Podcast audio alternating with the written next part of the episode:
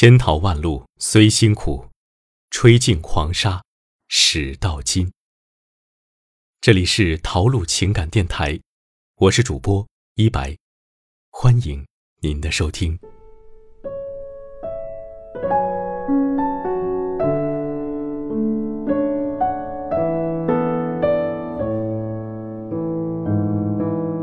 九叔今天在后台看到了一个听众的留言，他说：“男友对她越来越冷淡，她甚至在男友的手机上看到了他和其他女性的调情短信。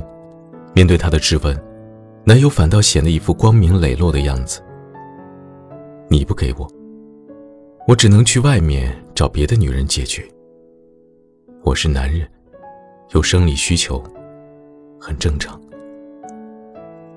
女人欲哭无泪，男友的话让她产生了动摇。两个人在一起已经快半年了，女孩仍然坚守着最后的一道防线。但，她爱他，她不想就此分手。所以，女孩和男孩上了床，两人开始了深陷温柔乡的生活。但浓情蜜意。并没有维持多久。两个月后，男友还是提出了分手。分手那天，很狼狈。女人跪着求他别走。我都和你上床了，你为什么还要离开我？当女人问出这句话的时候，其实，她就已经彻彻底底的输了。因为他既高估了性，又看清了自己。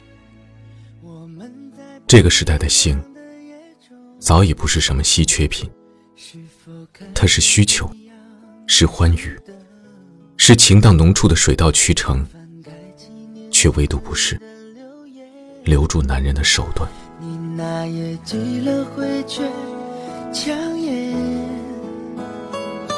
我们在同一样的夜空。是否憧憬一样的邂逅？之前最后的合影，你笑得就像海市蜃楼，偷偷的把心都交给你，慢慢的我走进你的世界，想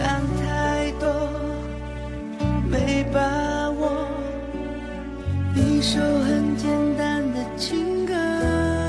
男人要，你就给吗？越容易得到的东西，男人越不会珍惜。男人可以将性和爱分开，你可以吗？很多时候，你给他，他也不见得说你好。一个女人要卑微到什么程度，才会去靠性留住一个男人？不值得。一个贪图欢愉的男人，随处都是他的温柔乡，哪里还留得住呢？未婚的女人把性当做留住男人的赌注，那已婚女性呢？身边有一个女性好友。正经历着相似的事情。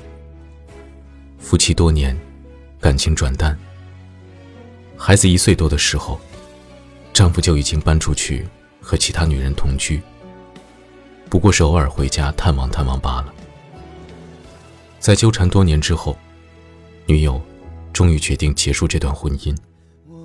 当她把很多事情都理顺的时候，发现丈夫居然对亲生骨肉。没有丝毫怜悯之心，唯独在财产分配方面做得面面俱到，甚至表示以后不让他见孩子也无所谓。当年他生孩子的时候，我就提前告诉过他，怎奈他以为生个孩子就可以留住男人。虽说现在已经相信，只是。在面对已经会叫爸爸的儿子的时候，自己的境地更加的尴尬和两难。如今已是二胎时代，我也经常能收到一些年轻母亲的留言，一边说自己的男人多么不成器，甚至就是个渣男，一边还要为他怀孕、生孩子。总会有些女人，在明知男人没有多少爱和责任的情况下，还是要生孩子。大部分女人以为，有了孩子，一是可以转移自己的注意力。有一个精神寄托，二是可以挽回心不在焉的丈夫。有那条血脉纽带在，夫妻关系就散不了。可现实是，日子越过越糟，每一天都是无穷无尽的折磨。我们在不是否开着一样的书灯？翻开纪念册里的留言，你那页寄了回却抢眼。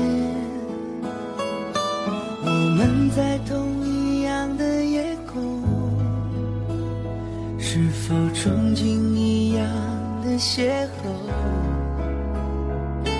毕业之前最后的合影，你笑得就像海市蜃楼，偷偷的把心都交给你，慢慢的我走进你的世界，想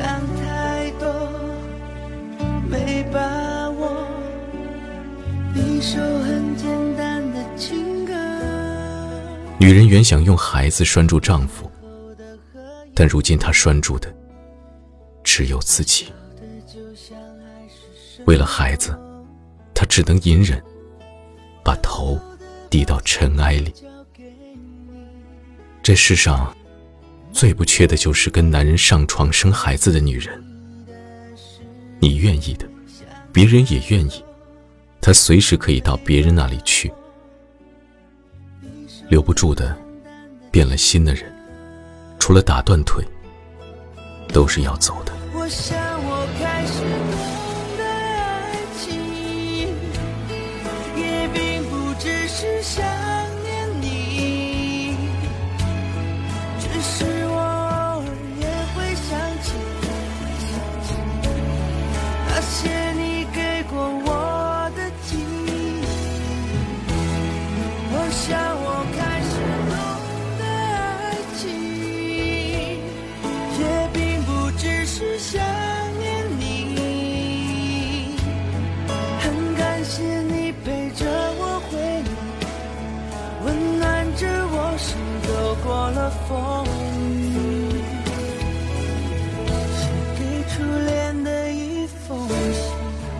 夫妻之间拌嘴吵架在所难免，总要有人放低姿态来缓和矛盾。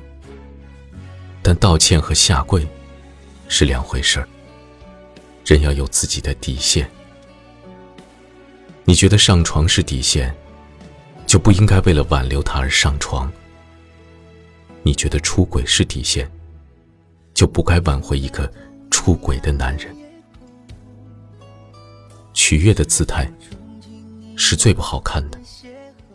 你低着头，弯着腰，眼巴巴的把心递到别人跟前，但你不知道，你的头越低一分，他对你的看清就又多了一分。有个女生朋友对我说：“她结婚那天就和老公交过底线了。你生气，我可以哄你；你发脾气，我可以服软。但如果你变心了，出轨了，那就拜拜了，好走不送。因为我爱你，但我更爱自己。”